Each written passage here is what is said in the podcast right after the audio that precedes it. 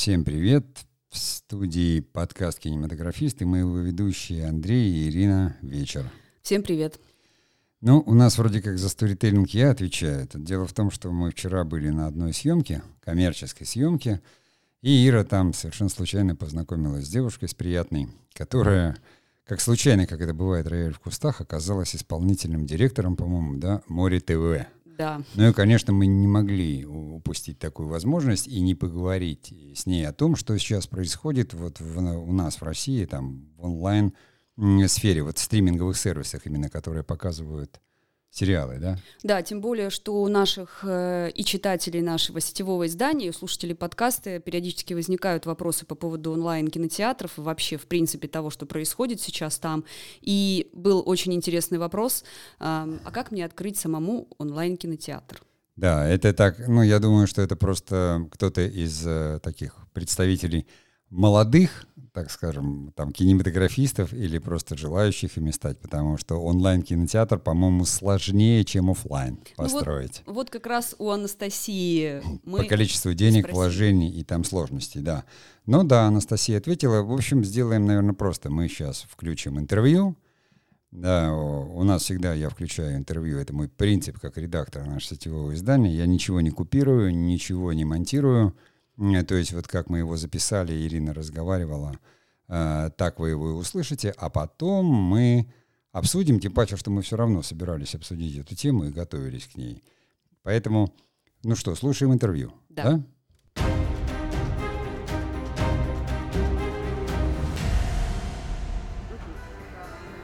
Представьтесь, пожалуйста, Анастасия. Всем привет, меня зовут Анастасия Корсунова, я исполнительный директор Море ТВ. Да. Ничего себе, мы попали, это хорошо. Да, я в море отвечаю за э, продажу нашей подписки, за коммерцию, за дистрибуцию моря операторам, партнерам. И, в общем, много еще за что я отвечаю. Понятно. Анастасия, у меня к вам сумасшедшее количество вопросов. Понимаю, что, наверное, не на все вы сможете ответить, но мы с вами постараемся максимально раскрыть тайну, что такое Море ТВ, потому что это новый онлайн-сервис, который выстрелил очень мощно сериалами Чики.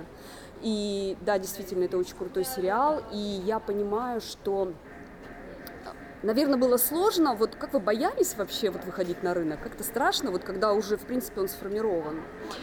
Мы не боялись, у нас очень крутая команда во главе с Денисом Горшковым.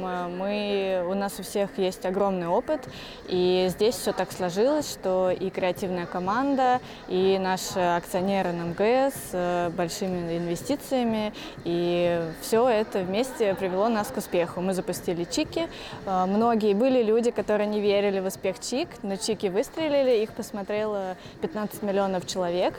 Это, мы считаем, это большой успех, это первый проект проект нашего генерального, моего начальника Дениса Горшкова. А, мы сейчас, у нас будут трудные подростки, прям они выходят буквально через пять дней. Это э, очень крутой проект, подростковый проект, который прошлый трудные подростки посмотрел 40 миллионов человек. И в наших соцсетях и все требуют продолжения, это будет очень круто. А, дальше у нас выходит «Псих» 5 ноября, Богомолов, Бондарчук, первый, первый сериал Бондарчука. В общем, мы верим, надеемся, что это будет такой же успех и даже больше, чем «Чики», уверен в этом. Так что все у нас э, море Вперед! Понятно. Анастасия, тогда такой вопрос. Скажите, мне всегда было интересно, а чем отличается открытие онлайн-платформы от открытия кинотеатра или кинотеатральной сети? Я понимаю, что это совершенно другая вещь, но вот какие нюансы вы, например, можете о каких нюансах рассказать? У нас просто объясню почему. У нас очень много вопросов у наших слушателей и подписчиков нашего сетевого издания. Они спрашивают, а как мне открыть онлайн э, кинотеатра. Они, наверное, думают, что это очень просто. Это просто? Нет, на самом деле это вообще не просто. Нужно очень много всего сделать. Самое главное – это права. Они стоят очень больших денег, нужно покупать права, нужно радовать зрителей, иметь очень широкий ассортимент. Например, у моря есть детские там, серии «Три кота», есть «Чики», это совершенно другое, это 18+, да, есть э, зарубежные премьеры, такие как, например, «Рассказ служанки» у нас есть, «Фарго», такие совершенно на разного пользователя. В общем, нужно покупать очень много прав, много работать. А где вы эти сериалы находите? Вы куда-то ездите или вы сидите в России и просто в интернете что-то ищете? Мы ездим, мы э, ездим в Лос-Анджелес и в Канны. У нас есть программный директор. Она, как раз ее работа, вот находить эту щепотку волшебства, отбирать все сериалы, когда еще э, они совершенно никому могут быть неизвестные.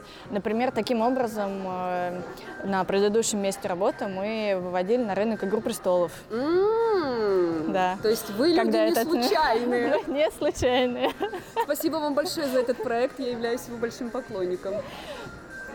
Пожалуйста. Хорошо, вот давайте представим. А, вот, например, вас пригласили и сказали, здравствуйте, Анастасия, мы хотим открыть новый онлайн-кинотеатр. Вот от момента «Здравствуйте, Анастасия» до момента «Эгегей» 5 октября у нас премьера. Сколько времени проходит? Ну, наверное, все зависит от того, какой вы онлайн-кинотеатр, что вы хотите покупать, чем радовать зрителя. Э, все То очень... есть формат? Конечно, формат э, очень важен, э, что вы будете показывать зрителю. Тем более сейчас такое количество платформ, все открывают свои платформы, все там э, Warner, HBO открывает свою платформу. Сейчас в России мы запустили Netflix, э, есть старт, есть и медиатека, которая специализируется на зарубежке, есть ОККО, э, есть Иви. В общем, сейчас такое большое количество контента, большое количество платформ. Сейчас конкуренция очень большая, и нужно Держать нос по ветру? Держать нос по ветру. Вы держите? Мы стараемся. А можете ли проанонсировать, у вас будет какой-то вот иностранный какой-то сериал, о котором пока еще никто не знает, можно название не называть, чтобы сейчас просто не спойлерить, да? Есть ли какие-то такие проекты? Да, есть такой проект. Это будет э, этой осенью. Проект очень качественно снят. Э, там играют всем известные э, актеры и герои. И даже там играет, э, если вы знаете такой сериал «Декстер», он Конечно. в России был очень там любим, и все его смотрели. Вот там играет тот самый Декстер. Сериал будет про э, немецкую э, фашистскую Германию, это уже 45 год когда противоборствующие силы, там русские, немцы, американцы, англичане борются значит, за власть. Вот такая вот военная история. Это будет бомба. И думаю, что все будут с удовольствием смотреть. Когда ждем? Ноябрь. Пока Ноябрь. даты пока неизвестны, но в ноябре. Хорошо, будем надеяться, что ваш э, анонс, он стоит да, того. Еще да. вопрос.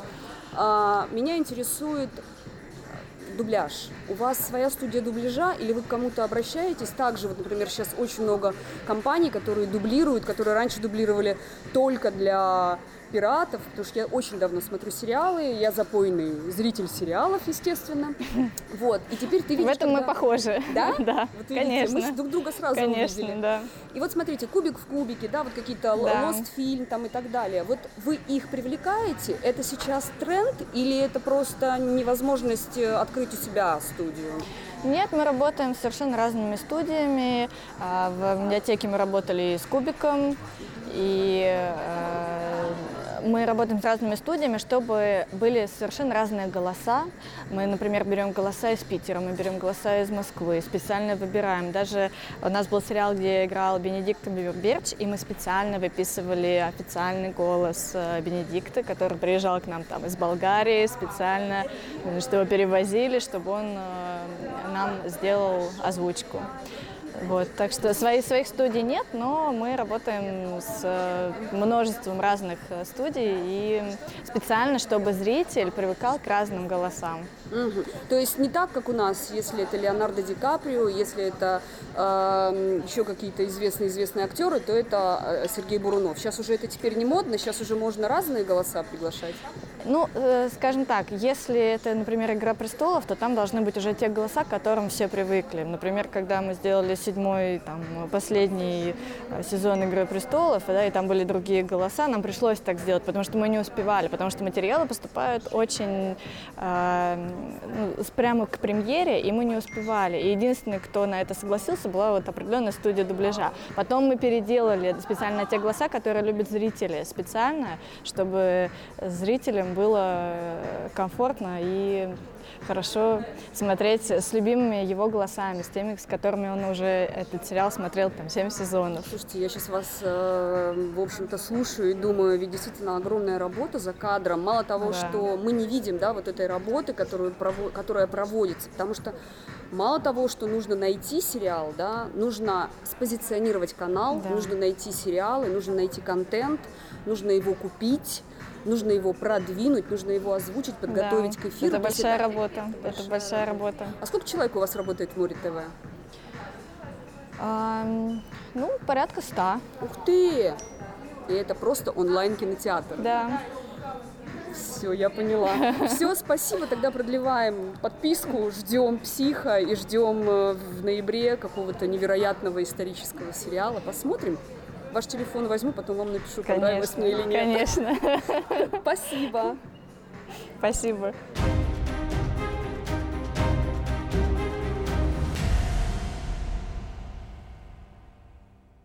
Ну да, там, конечно, мне как этому звукорежиссеру, скажем, э, э, режет слух э, вторичные шумы, хотя просто пришлось записывать на петличку съемочную, потому что не оказалось с собой радийного оборудования. Но я думаю, что все понятно, в общем, то, что говорили, я имею в виду по, по, по звукам.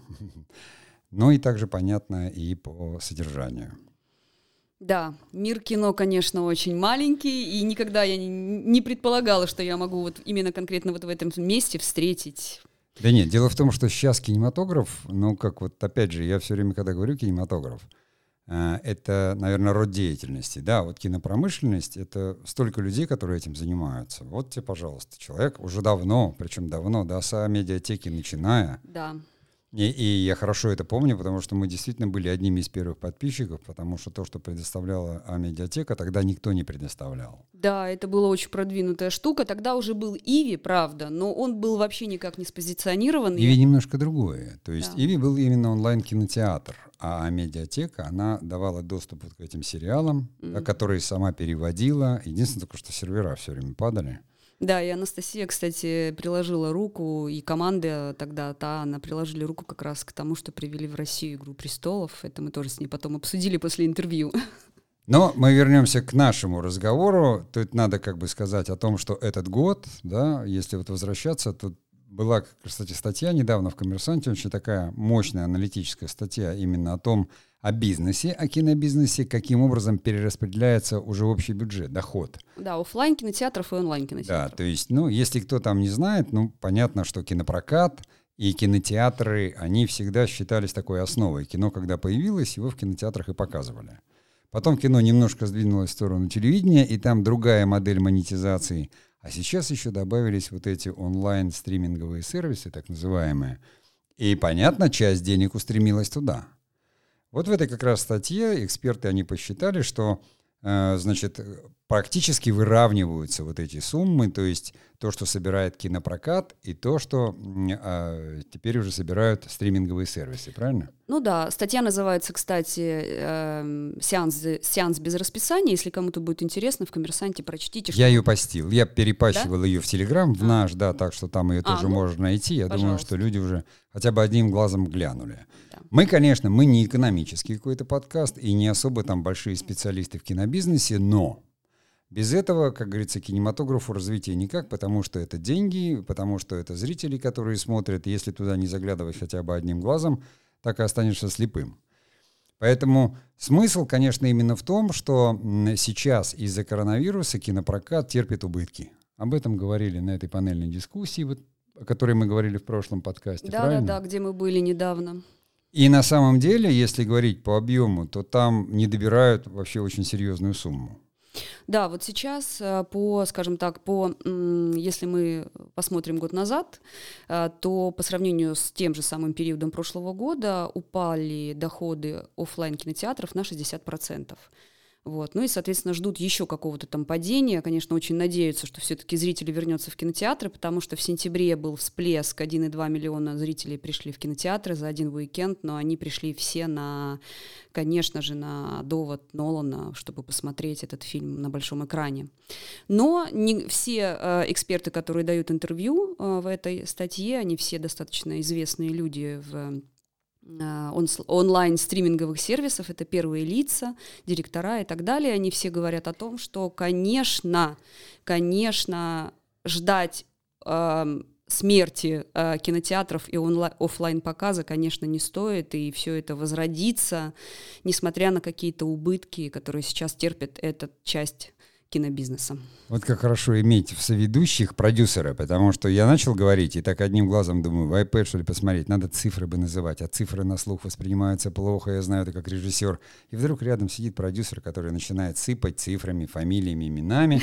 Думаешь, вот они люди конкретики, табличек, записей, понимаешь? Смет, отчетов. Смет, отчетов и денег. Ну, мозги, к сожалению, только так работают. Говоря простым языком, вот там мне как кинематографисту или как режиссеру, оно лучше становится или хуже? Вот, собственно, то, что денег собирают меньше, я понимаю, что это экономики хуже, да? Ну, конечно. Ну, потому что просто, ну, как люди, им нельзя было идти в кинотеатры, потому что были ограничения. И понятно, что кинопоказ страдает. Но никто же не страдает, э, то есть кинопоказ — это кинотеатры, они конкретно страдают. Да. И их как раз жалко, потому что да. там люди, они работали, там буфеты, они старались, они, и это, ну, как, ну, жалко всех. Самое обидное, что мы наконец-то, мы очень долго в начале нулевых, все продюсеры наши говорили, что нам нужно очень определенное количество экранов в нашей стране, чтобы мы хоть как-то начали а, развивать кино как кинобизнес уже по современной модели, бизнес-модели. И вот, наконец-то, несколько лет как у нас все устаканилось, и даже можно сказать, что какой-то начался процесс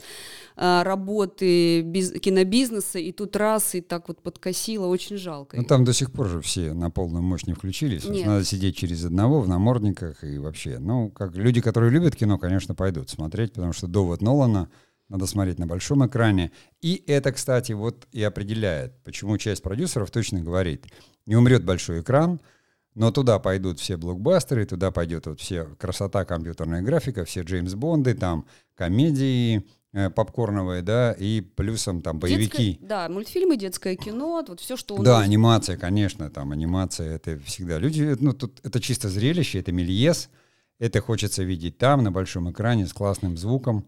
Наверное, знаешь, я так подумала, наверное, для бизнеса никогда неплохо, когда более жестко сегментированы какие-то вещи. Вот мне кажется, что сейчас, в данный момент, а, перестраивается вот, вот этот вот бизнес-модель, она перестраивается на немножко другие рельсы, на более такие конкретные, форматные. Ну, как для бизнеса это, в общем-то, мне сиренево. Мне интересно, как для кинематографистов. Вот мне как это хорошо или плохо, понимаешь? Я очень долго принимал вот эту прокатную модель, и когда-то, я же человек достаточно древний, да, меня возмущало, что кино перестает быть культурой. Я писал об этом в блоге говорил, как же так? Куда это все уходит? Куда-куда вы удалились? Потом я понял, что это классно, потому что это дает возможность индустрии развиваться, зрители идут, смотрят, кино живет, дышит, изменяется, все должно меняться. Появление сериалов также радовало, да, сначала. Потом сериалы стали превращаться в какое-то мыло. Угу. Хотя первые они были кинематографические. Стриминговые сервисы — это был вообще восторг, когда такие ребята, как Скорсезе, пришли и показали Финчер и Путь. Угу. То, что Амедиатека сюда как раз вот первые доставила. Угу. Для меня, как для кинематографиста, был восторг.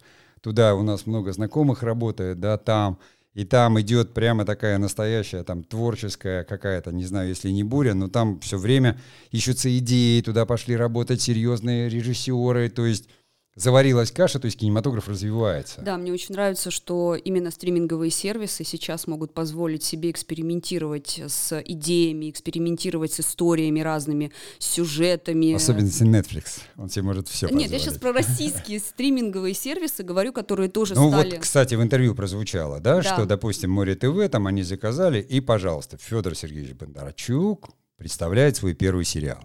Да, ни разу не снимал, и ни разу не было, и вот опять. Ну, я думаю, что режиссер такого уровня справится там с сериалами. Здесь, наверное, идея в другом. То есть, на первый взгляд, да, вот такой сначала негативный. Думаешь, ну когда же ты уже там от этих денег треснешь, да, и там, и там, и... Но дело же не в этом сам стриминговый сервис, который выходит и понимает, что уже в конкурентной среде, уже, уже прокричал Яндекс, да, уже есть Амедиатека, то есть вот э, другие сервисы, ИВИ там на рынке. И вдруг появляется Море ТВ. Понятно, что нужен маркетинг, да?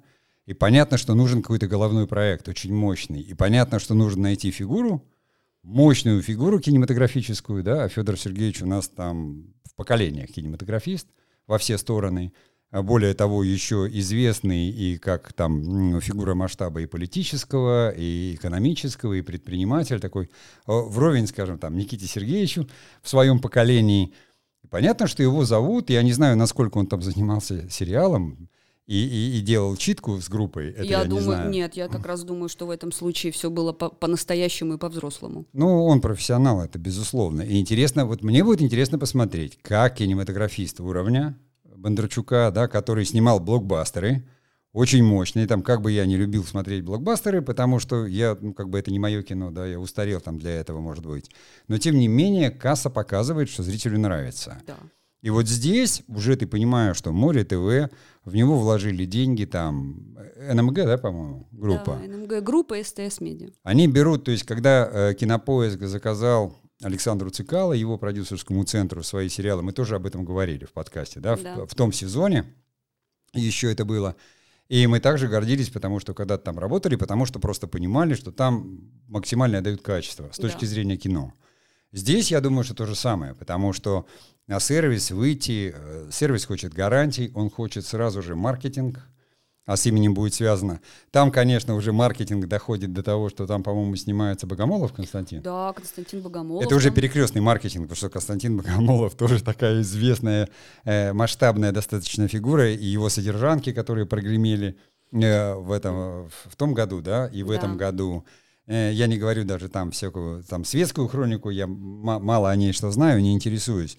Но тем не менее, тут прям я говорю, что какой-то перекрестный маркетинг – и, конечно, этот сериал, ну, вот мне интересно будет посмотреть, потому что я все смотрю с точки зрения, это развивает кинематограф или не развивает кинематограф. Да, афиша достойная, скажем так, у этого сериала. Нет, ну вообще то, что я услышал из интервью, я же там бегал где-то в стороне, я послушал его потом, когда вы его записали. Это очень приятно, но вот как бы стоит не просто да, молодая девушка, но она уже давно в этом бизнесе, она уже понимает, она делала медиатеку, это уже целое поколение уже которая абсолютно точно разбирается, понимает, они знают, чего хотят зрители. Я не могу, как кинематографист, не радоваться этому, потому что я понимаю, ну, что сказать зрителям, когда я говорю с ними. Это такое понимание немножко другое, да? Оно это понимание такого творческого человека — Здесь люди этим занимаются, они знают, что люди хотят на Земле. Мне знаешь, э, да, я дополню сейчас э, твою речь тем, что я, когда вот мы с тобой мы говорили также в предыдущих подкастах, мы были э, в начале сентября на, скажем так, на на одной из встреч э, креативные медиа, новые креативные медиа, было такое, было такое мероприятие, и там вот как раз говорили о маркетинге стриминговых сервисов, как им, э, что они делают для того, чтобы нас, как зрителей, привлечь а, на тот или иной сервис, да, потому что они же бьются за подписку, они бьются за зрителя, вот там-то они, конечно, рубятся по полной программе, потому что их много, их очень много, и как вот э, заставить зрителя уйти из старта, и мало того, что заплатить, например, старту, заплатить ОКО, заплатить Море ТВ и плюс еще Мегого. И, конечно, у них креатив работает там, по-моему, на полную катушку. И мне понравилось то, что не было ни одного и вот представители да, этих компаний, которые как бы рассказывали о своих маркетинговых стратегиях продвижения того или иного сериала, не было ни одного человека слишком молодого или слишком взрослого. Вот в основном это было 35 плюс 40. То есть это говорит о том, что эти люди, они четко знают, точно знают, что нужно, они уже все давным-давно космополиты, они давно не, их как бы интересы не связаны с Россией, они уже давным-давно за границей и живут, и бывают, и для них это очень важно, чтобы мы соответствовали, да, как бы вот мировому какому-то стандарту, а не только вот у нас тут закрылись и говорили «Россия класс, давайте только наши сериалы смотреть, и давайте только про нас снимать». Скрепы, скрепы, давайте скрепы. Да, мне нравится то, что они космополиты, это очень классно. Я бы уже сказал, что космополит такое э, несет, э, может быть, негативный оттенок Почему? слова, потому что мне больше нравится слово «гражданин мира». Хорошо. Мир все равно, границы стираются, и все равно люди, интернет, он не имеет границ. Абсолютно. И даже уже язык, языковых не имеет границ, потому что переводчики вмонтированы во все сайты, и это уже происходит автоматом. И это как раз хорошо, что мы имеем доступ, поэтому ограничения только в нашей голове. Э, если говорить о культуре, то культуры должны перемешиваться, так же, как когда-то люди перемешались. На самом деле, а не отторгаться взаимно. Поэтому есть разные люди, да, есть люди консервативного склада, которые вот за скрепы, и так им спокойнее, наверное. Есть люди более молодые и более, хотя, ну, я вот не отношусь себя к очень молодым людям, так, средней молодости я человек, но я достаточно в этом плане, как говорится, новатор и инноватор. И всегда смотрю, как говорится, как что меняется. Мне это вот, ну, меня это больше вдохновляет. Давай сделаем маленькую паузу и продолжим.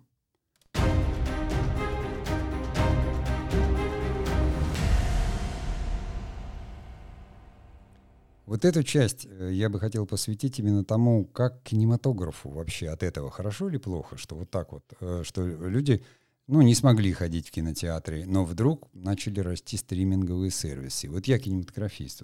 Но вот ты сейчас сказал кинематографу. Мы все-таки говорим о кинематографе или о кинематографистах? Давай разделим эти два. Ну, слушай, кинематограф — это место, где э, живут кинематографисты. Ну, нет, я, я объясню, почему я спросила так, потому что если мы говорим, говорим с точки зрения кинематографистов, да, людей, которые производят какой-то продукт э, с точки зрения экономического языка, вот, или это просто кино, не, не, давай очень простая вещь, да.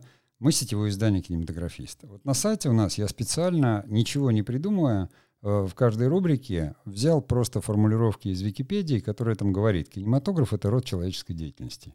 Кинематографисты — это люди, которые занимаются кинематографом. Он настолько многообразен, что об этом сейчас уже не рассказать.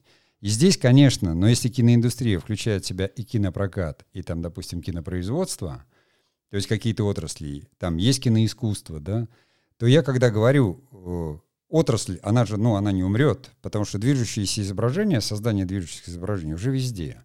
Там есть коммерческий кинематограф, который включает в себя там рекламу какое-то корпоративное, да, там кино. Не есть кинематограф, который телевизионный, публицистический родился из документального. Это вот, и это я говорю в своих лекциях. Здесь чего об этом говорить? Поэтому я хочу понять, э, это развивает кинематограф или это наоборот его как-то, ну, убивает? Ну, как кинематограф изначально, нам вот говорили в киношколе, смотреть кино может только на большом экране, только с пленки, не смотреть. Но я учился тогда, когда говорили, на ВХС нельзя смотреть, там очень плохая цветопередача, и, ну, научить было нельзя. DVD уже разрешалось. Сейчас же цветопередача прекрасная. Ты смотришь на большом экране, цветопередача прекрасная, у меня iPad, там 2К изображение, понимаешь? Зачем мне вроде как идти в кинотеатры? То есть стриминговые сервисы я все могу увидеть, я все могу посмотреть. Зачем тогда кинотеатры? Нужны кинотеатры кинематографу или не нужны? Или они нужны зрителям? Ну, мне кажется, что однозначно для кинематографа появление стриминговых сервисов а, безусловно хорошо, потому что хотя бы потому что вот первое, что мне приходит в голову, если бы у нас с тобой а, в 2012 году была возможность попасть на такой онлайн-стриминговый сервис, а, принести свое, свое кино туда, вы ви нас не взяли.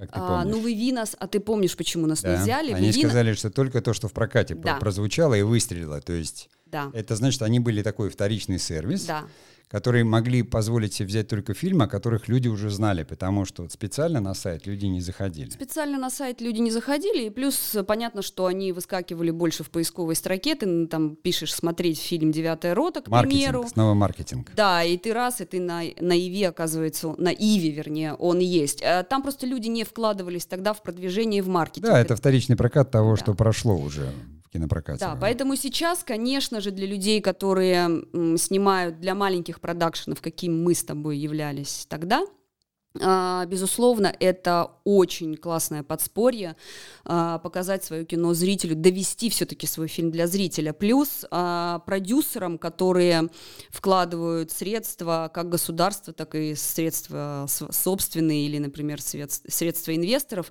для них теперь не нужно мучиться и думать, господи, что же мне делать с фильмом, а, в прокат его не взяли, потому что на два года уже все расписано, он может этот фильм показать, э, принести на один из онлайн-сервисов и показать его. Подожди, подожди, ты сама себе противоречишь. Ты сказала, для кинематографа это хорошо, а дальше говорила о кинематографистах. То есть кинематографисты могут принести на онлайн-сервис, да? Да. Но хорошо ли это для кинематографа? То есть теперь любое кино может быть, попасть на онлайн-сервис, и хорошее, и плохое, и то, что не кино? Ну, ты знаешь, я не могу ответить за онлайн-сервис и за как бы директора по закупкам э, контента. Я думаю, что там есть очень определенные люди, люди с, э, с профессиональным кинематографическим образованием. Конечно, они, есть. Конечно, отличат. Посмотри, что они пишут. Это же профессиональные киноведческие статьи. Слушай, ну, конечно, они отличат то кино, которое удалось, и то кино, которое не удалось. Тогда получается, что там худсовет, что ли, который будет отбирать? Ну так Анастасия же нам сказала, работает 100 человек, в море ТВ работает 100 человек, ты представляешь? Какой... Ну вот, кстати, ты относительно этого самого, 100 человек это там маркетологи, техники, программисты, это же, это онлайн-кинотеатр, это сервера, это я, я не знаю, ну, какая это махина. Ну, ты думаешь, там только одни ай- айтишники сидят и все, и сервера Маркетологи стоят? и айтишники. Но я думаю, что есть, конечно, есть совет. Она же рассказывала, как они запускали э, сериал. Конечно, есть как бы совет там какой-то вот продюсерский или какой-то. Мы сейчас говорим о том, что ты говоришь, есть люди, которые, то есть мы полагаемся на вкус этих людей и предполагаем, что они там разбираются. Вот ты странный человек. А значит, приходя в одну из прокатных сетей дистрибуционную, мы не полагаемся на вкусовые э, э, как бы при, пристрастия того или иного руководителя или владельца, например, какой-то кинотеатральной сети либо какого-то кинотеатра? Я не странный человек, я ведущий подкасты. Я пытаюсь выяснить. Ты сказала, для кинематографа хорошо. Я тут же говорю тебе, для кинематографистов хорошо. Но в 90-х, когда для кинематографистов стало хорошо и пришла свобода, кино умерло потому что его пошли снимать все. Все, понимаешь? Осветители, реквизиторы, все стали, и кино умерло. Просто люди перестали ходить в кино, потому что оно стало ужасным. Потом сюда привезли фильмы категории С, и все. И кинотеатры были заняты под автосалоны и мебельные салоны. Здесь наличие стриминговых сервисов и такой кажущийся легкий доступ. Техника нормальная, то есть кино в техническом виде сделать несложно, элементарные навыки. Э, в качественном ну, на вкус и цвет, как говорится. То есть человек, закончивший курсы взлет-посадка, скажет, а я так вижу. И все. Как вести себя? То есть стриминговые сервисы, конечно, там люди с точки зрения маркетинга, они смотрят. Но они же не выкинут фильм только из-за того, что его мало смотрят. Специально его продвигать не будут. Мне кажется, сейчас идет, э, ну, как бы период такого накопления, когда э, как, чем, больше, э, ну, чем, чем больше. Чему уделить время? То есть Э, надо э, оцифровывать, допустим, госкинопрокат, вот этот э, «Белые столбы», где э, три четверти еще не оцифровано даже фильмов, которые были сняты до революции. Понимаешь, какие модели монетизации этого? Почему не сделать такой сервис для этого кино? Потому что люди не хотят смотреть. Основная масса людей, конечно, хочет смотреть то, что снимают там во всем мире, какие-то комедии, кино для людей развлечения. Не для всех оно искусство. Но стриминг, стриминговые сервисы, то есть поисковик, допустим, Яндекс, он не может решать, что ты в нем ищешь. Он не отвечает за то, что ты там ищешь порно, а не новости. Я об этом просто говорю. С одной стороны, такой вот доступ достаточно несложный. То есть ты прошел какие-то ступени, ты оформил документы, у тебя соответствует техническим параметрам кино. Опс, мы взяли. Ты говоришь, да, это там как бы личные вкусы. Это всегда работает, но это не настолько. Есть же все равно какие-то параметры. А когда некуда будет запихивать, когда сервера закончатся? Тоже будут работать личные вкусы? Или мы сегодня об этом говорить не будем? Ну, мне кажется, в любом случае это конкуренция, безусловно, это рынок, и, конечно же, люди, которые работают или принимают решения на тех или иных платформах, тех или иных кинотеатрах и так далее, безусловно, они оценивают э, коммерческий потенциал проекта. Мало того, что они оценивают а, художественный потенциал проекта, да, и еще и коммерческий, безусловно, тоже. Они на это обращают внимание.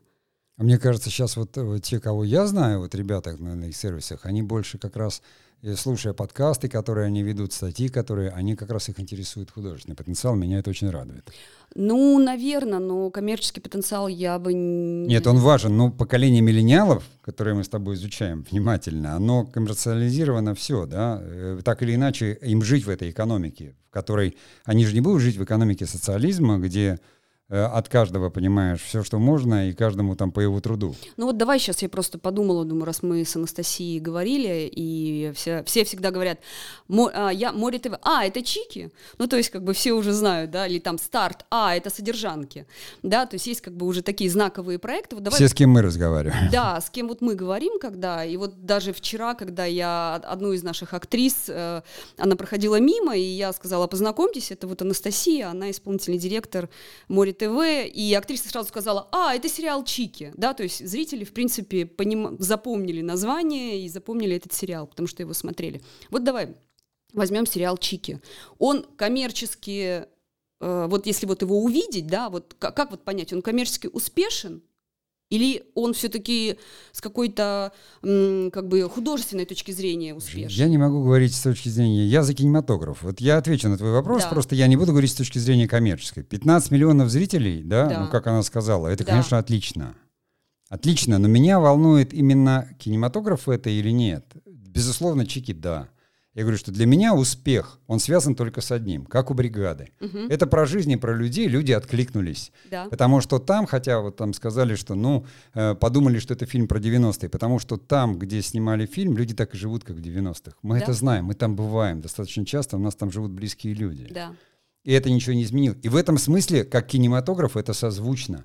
И не важно, что это сериал, не важно, что стриминговый сервис, потому что абсолютно точно там и не нужно что-то сложное там для искусства. Это тот самый кинематограф, который люди идут смотреть про жизнь. И они смотрят. Поэтому, безусловно, успех не случайен.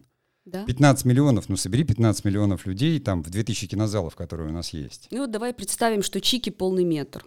Понятно, что он бы прошел, наверное, по всем Это сложно, это, это уже какой-то 2006 год был бы. Потому что вот полный метр Чики, я думаю, провалился бы с треском. Потому что показывали бы в столичных городах, а столичные города живут совершенно в другой, так сказать, парадигме. Совершенно верно. И вот э, те люди, о которых снят этот сериал, они живут э, на тысячи километров дальше от Москвы, и у этих людей в, э, вот этот сериал снимался в городке Прохладный, город Прохладный Кабардино-Балкарской э, республики. Я сама оттуда, я просто знаю. Вот в моем городе, где я выросла, город Тернаус, там есть один кинотеатр. Он всегда был, это однозальный кинотеатр. В городе Прохладном есть тоже один кинотеатр, слава богу. Но есть маленькие городки, маленькие населенные пункты, в которых кинотеатры закрыты закрылись, потому что то количество населения, которое там живет, оно неинтересно чисто экономически, да, как бы кино, кинобизнес. Не говоря уже о клубах, где да. тоже показывали кино. Поэтому вот для этих людей, для них очень важны такие проекты, и поэтому они их посмотрели, они посмотрели это кино, потому что это кино действительно про них. Вот и ответ. Да, и, кстати, мы-то с тобой точно знаем, что было несколько попыток государства, и несколько бюджетов было распилено в попытке вот маленькие кинотеатры восстановить. Да. Мы даже знаем одного человека, не будем поминать, да, э, который за подобную программу отвечал, и она тоже рухнула, потому что, ну, это было бессмысленно строить какие-то кинотеатры, туда привозить, потому что привозили те фильмы, которые люди смотреть, ну, не хотят. Ну да. У них не было интернета. Какое-то время потом им дали интернет, развитие сетей, и вместе с этим пришли стриминговые сервисы и те же самые сети, которые предлагают смотреть кино. Это. И люди начали его смотреть. А до этого у них был только телек. Потому что, а телек, ты сама понимаешь, там в основном второй канал. А второй канал снимает очень такие, очень, скажем, это не классические сериалы, ну, я не знаю, как это назвать. Это мексиканские сериалы 90-х да, годов. Да, такие вот, э, это такие ряженые в костюмах, говорят какие-то странные такие. То есть это для меня не имеет отношения к кино никакого уже давно. Кроме вот тех мощных проектов, которые имиджевые там были, mm-hmm. которые снимали Урсуляк, вот, вот, вот, вот такие там могучие проекты. И здесь теперь у них появился выбор. И они сразу откликнулись. Понимаешь? И вот тебе стриминговые сервисы, вот правильно, мы нащупали еще одну позитивную штуку, правильно? Угу. И плюс знаешь еще, что очень важно, вот ты сейчас, извини, я просто, чтобы не забыть, перебью тебя. Смотри, а, когда фильмы идут, они идут в кинотеатрах, у нас есть, давай так немножко быстренько я расскажу, а, окно между офлайн а, показом, да, прокатом и ухода фильма онлайн 90, от 30 до 90 Ну, три месяца, да, где-то бралось. Да, ну, чтобы фильм как бы смог как-то так прокататься, там, окупиться и так далее. А потом только фильм выходит уже в онлайне, в доступе, в официальном. Да? И когда появились онлайн-сервисы, ты можешь сделать премьеру фильма в онлайн-сервисе, как это сделал фильм «Фея» Анны Меликян, «Спутник» Егора Абраменко. Да? «Спутник» он на iTunes сейчас побил все рекорды по просмотрам, наш фильм. Вот, именно это, эти стриминговые сервисы, они дают возможность э, не воровать фильмы, э, как бы они пиратам... Ну, бьют по пиратам, да. Да, они бьют по карманам пиратов очень мощно, я этому очень сильно рада, вот, потому что все-таки нельзя воровать, ребят, воровать плохо. А я вот как раз в десятых говорил о защите пиратов и писал, я говорил, что они как вот такие полезные микробы, позволяют кинематографу выжить, доставляя его к зрителям. Но, конечно, уже тогда, когда кинематограф и так доставлен, то это уже называется другое. Ну, поэтому говорят, что все сервисы пиратские сидят в соседнем государстве, сейчас не да. очень дружественном к нам. Ну, там это пускай разбираются юристы и там следователи, я не знаю. Я всегда любил качественное кино, поэтому мне проще заплатить, тем паче, что это небольшие деньги, а все онлайн-сервисы, по-моему, там подписка по рублю первая. Нет, Они, ну кстати, все боялись, что уйдут подписчики после коронавируса. Да, все боялись. ушли. Да, все боялись. Но это знаешь, как это говорили так. Люди что... привыкнут. Все. Вот мы-то с тобой точно знаем, потому что э, наш проект инженерная школа, да, хоть я сейчас о нем скажу, мы говорим с самыми продвинутыми людьми, которые говорят, какое будет технологическое будущее. И это не я придумал. Даже еда будет по подписке. То есть вы будете подписываться, и вам будет привозить какая-нибудь Яндекс.Лавка все, что вы выберете. Все идет туда. То есть это экономика. Для меня она почти социалистическая, потому что библиотеки, они появились, когда книг на всех не хватало. И была социалистическая собственность. Да? Потом э, для людей ценность была накопить личную библиотеку. Это говорило о твоей какой-то культуре. Сдавали макулатуру, стояли за книжками. Теперь книжки доступны все – вот в электронном виде я сразу перешел на электронные библиотеки мгновенно, потому что у меня тысячи томов с собой, и мне здорово. Вот это как раз есть. Я смотрю и думаю, так коммунизм, он, он есть, вот он через интернет идет. Я не знаю, дойдет ли человечество до, ну, внутренне дорастет ли там до этих высот, но это абсолютно точно, это выравнивает и поднимает социально, следовательно, это социализм, и капитализм с этим борется, потому что разрушается глобализм, все время рушат какие-то там... Сейчас вот даже вот э, то, что произошло, разрушило э, как вот э, наши друзья из Poison Drop, да, они говорят, там, бренды, ломаются бренды, потому что вот мода, там, fast fashion, да, быстрые mm-hmm. смены, рушит вот эти глобальные, такие классические... Э, Luxury бренды. Да, то есть вот это время метамодерна, метание между модерном и постмодерном, я говорю, что оно мне нравится именно потому, что мне кажется, что оно очень социально справедливое ну, по крайней мере, оно движет вперед очень сильно, развивает и людей, и бизнес, и технологии и так далее и тому подобное, потому что, в принципе, для человека суметь подписать, зайти, найти тот или иной стриминговый сервис, зайти на него, подписаться, оплатить и так далее, ну, знаешь, это нужно уметь. Но делать. это надо просто развиваться. Я же вот, например, трудностей не испытываю. В 96 году первый компьютер и так далее. Тут кто хотел, кто-то сопротивлялся, и кто-то еще, может быть, дисковым телефоном пользуется. Например, вот, насколько я знаю, там президенту нельзя сотовый иметь. Вот он вынужден, бедолага, пальцем там крутить или кнопки нажимать.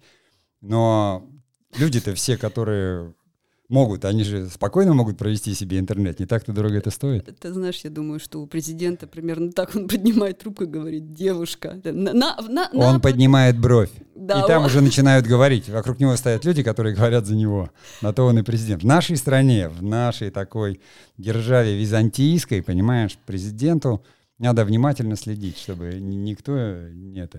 Потому как президент поднимает трубку, уже понятно, кому он хочет позвонить. Веки, веки, поднимите мне веки.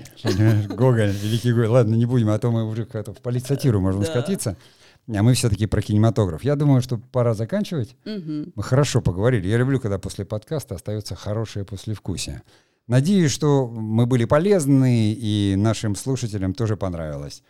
Ну, а мы, как говорится, прощаемся с вами до следующей недели, и там мы опять выйдем с какой-нибудь такой интересной темой. Да? Да. Всего доброго. Всем пока.